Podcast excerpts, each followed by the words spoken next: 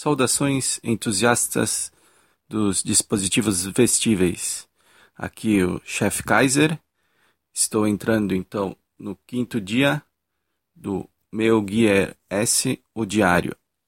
Primeiramente, sigo agradecendo as mensagens de incentivo, em especial um abraço para o amigo Bernardo G. da Silva e também todo mundo que está curtindo e acompanha lá no Facebook a página facebook.com/MeuGearBrasil, onde eu coloco, por enquanto, e publico os posts, as notícias, algumas dicas e os links para os episódios.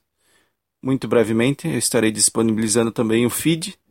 Estou tentando criar esse feed para quem gosta de assinar como podcast. Vamos lá, então, para o quinto dia, que é o 6 de fevereiro de 2015. No último episódio, eu mencionei a praticidade em poder silenciar o smartphone enquanto eu uso o Gear S. Porém, ontem, quando eu fui colocar para fazer a recarga do relógio e também para fins de teste, eu desliguei o Gear S na hora que eu conectei para essa recarga. Eu quero saber se tem muita variação entre carregar com ele ligado ou carregar com ele desligado. Enfim, nesse momento que eu desliguei o relógio, eu esqueci que o Note 3, o smartphone, estava em modo silencioso. E eu acabei perdendo uma chamada telefônica, porque o telefone tocou e não vibrou e não emitiu nenhum som. Então, chama atenção nesse aspecto. Mas já me ocorreu o seguinte também, eu vou testar aqui um aplicativo novo, que talvez solucione esse problema. Eu vou tentar criar um gatilho para que toda vez que o Gear S desconecte do Bluetooth, o smartphone entre em modo vibrar ou modo som. Esse tipo de automatização pode ser muito bem aproveitado e eu cito alguns exemplos que você pode usar, mesmo sem ter um smartwatch ainda. Por exemplo, desligar o Wi-Fi do seu celular quando você sai de casa ou do apartamento, usando o GPS, e isso é possível de ser feito. Ou ligar o Wi-Fi quando você chega no local de trabalho. E no caso específico do Gear S, eu vou tentar criar a seguinte receita, digamos.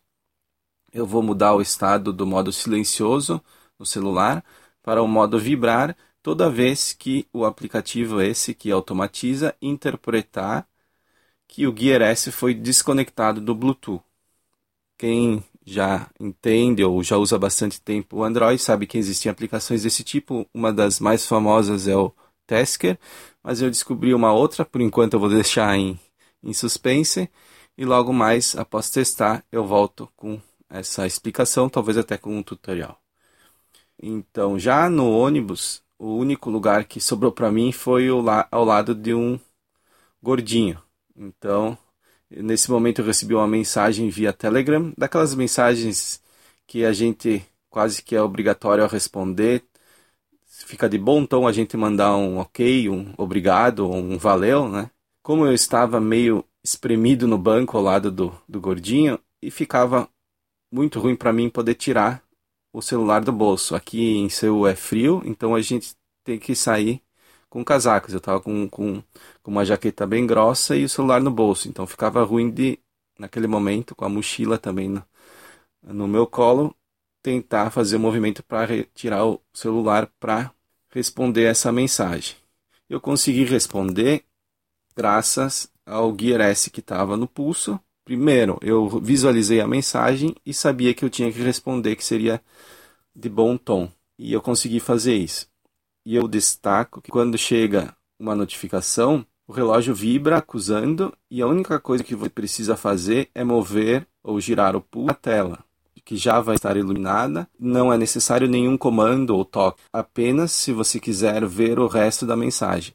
A maior parte da mensagem, o cabeçalho ali, o início, aparece, então você já sabe do que se trata, sabe se é um e-mail, sabe qual é a aplicação que está enviando e o contexto dela no início. Se você quer ler o e-mail praticamente completo, você toca e vai fazendo os scrolls, subindo e descendo a página na tela do smartwatch. Ontem, navegando por fóruns, vídeos de dicas e reviews sobre o Gear S, eu descobri que até então não é possível instalar aplicativos da Google Play ou do Android Wear. São extensões diferentes. Acho que pode até ser portado, usando programas de conversão, mas precisa um trabalho ali. Ambos os sistemas operacionais Android e Tizen, no caso do Gear S, têm como base o Linux, então teoricamente é possível. É possível conectar o Gear S no Windows ou PC mediante um programa específico e cabo, lógico. Então, mandar desse modo aplicações de fora da loja oficial da Samsung Apps também. Eu ainda não testei isso, essa parte. Eu apenas li lá nos fóruns específicos sobre Gear S.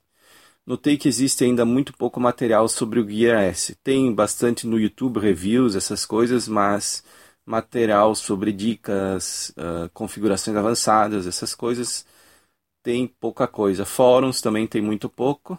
Então, eu espero que essa iniciativa aqui do diário seja útil para quem for adquirir no futuro não só um Gear S, mas também um smartwatch, independente do modelo que seja, porque, como eu já salientei outras vezes, é um dispositivo agora que a gente veste, tá, pessoal?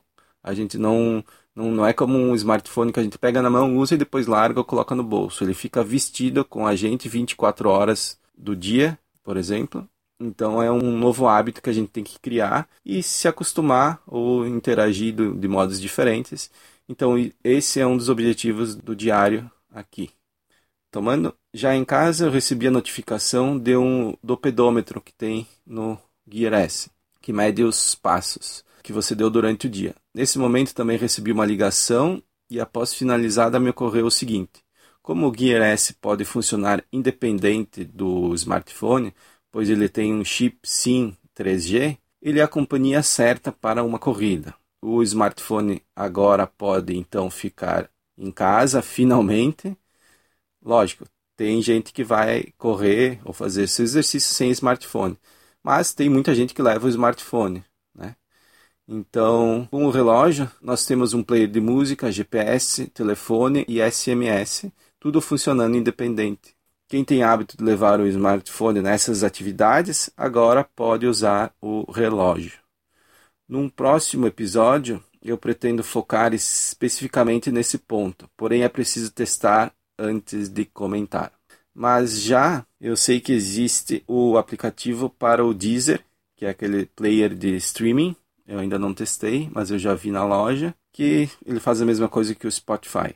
E também é possível rodar MP3 direto do Gear S, no player nativo dele, tá? O que isso significa? Que você pode ouvir música e também episódios de podcast. Você pode baixar os 1 ou 2 episódios de podcast, mandar para o Gear S, via Bluetooth mesmo, e depois pegar o relógio, colocar no pulso, ligar os fones Bluetooth e sair para correr ouvindo o seu episódio de podcast ou ouvindo suas músicas.